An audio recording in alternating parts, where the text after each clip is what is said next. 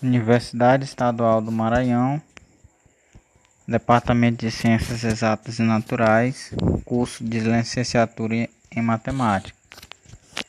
Aluno Maurício Souza Silva. Henry Aylon.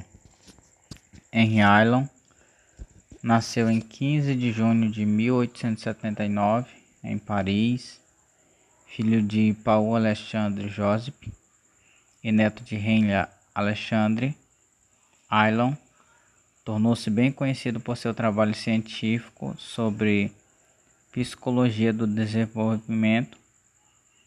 Aos 23 anos, formou-se em filosofia pela Escola Nacional Superior e em 1908 formou-se em medicina.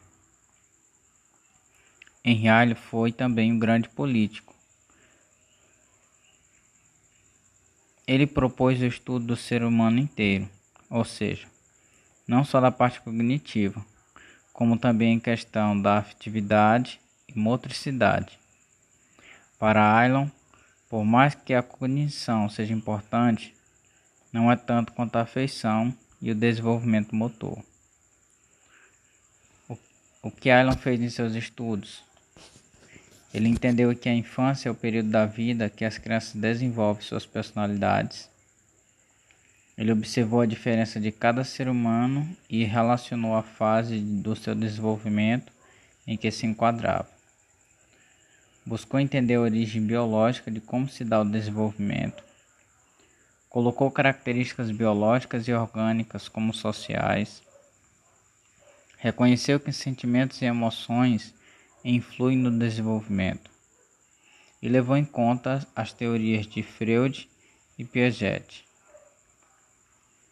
Aylon considerou nas, nas suas teorias algumas propostas teóricas, que são a afetividade, as emoções e o movimento. Aylon Estudou o desenvolvimento da criança em seus contextos educativos e escolares. Ele retrata os três campos funcionais: o motor, o afetivo e o cognitivo, de forma indissondável. Para ele seria impossível separar, já que o desenvolvimento de, desenvolvimento de um causa impacto nos demais. De acordo com Aylon, a dinâmica do desenvolvimento é complexa não é estática e homogênea.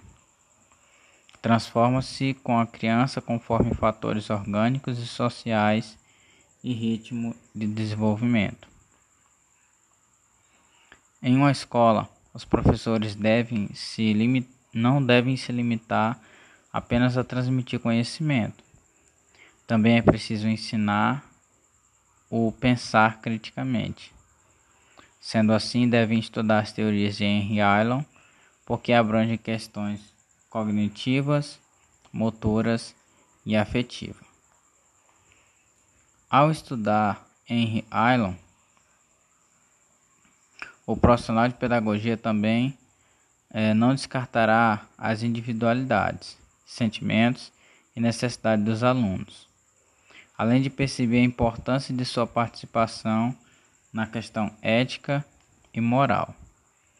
O professor deve incentivar a autonomia, propondo situações que despertem a curiosidade, já que essa é uma excelente forma de excitar o pensamento crítico, adquirindo conhecimento, trabalha a memória e a imaginação. Um professor que estuda as teorias de Henry Aylon está mais habilitado para educar crianças para que respeitem as suas próprias características e também as peculiaridades dos outros.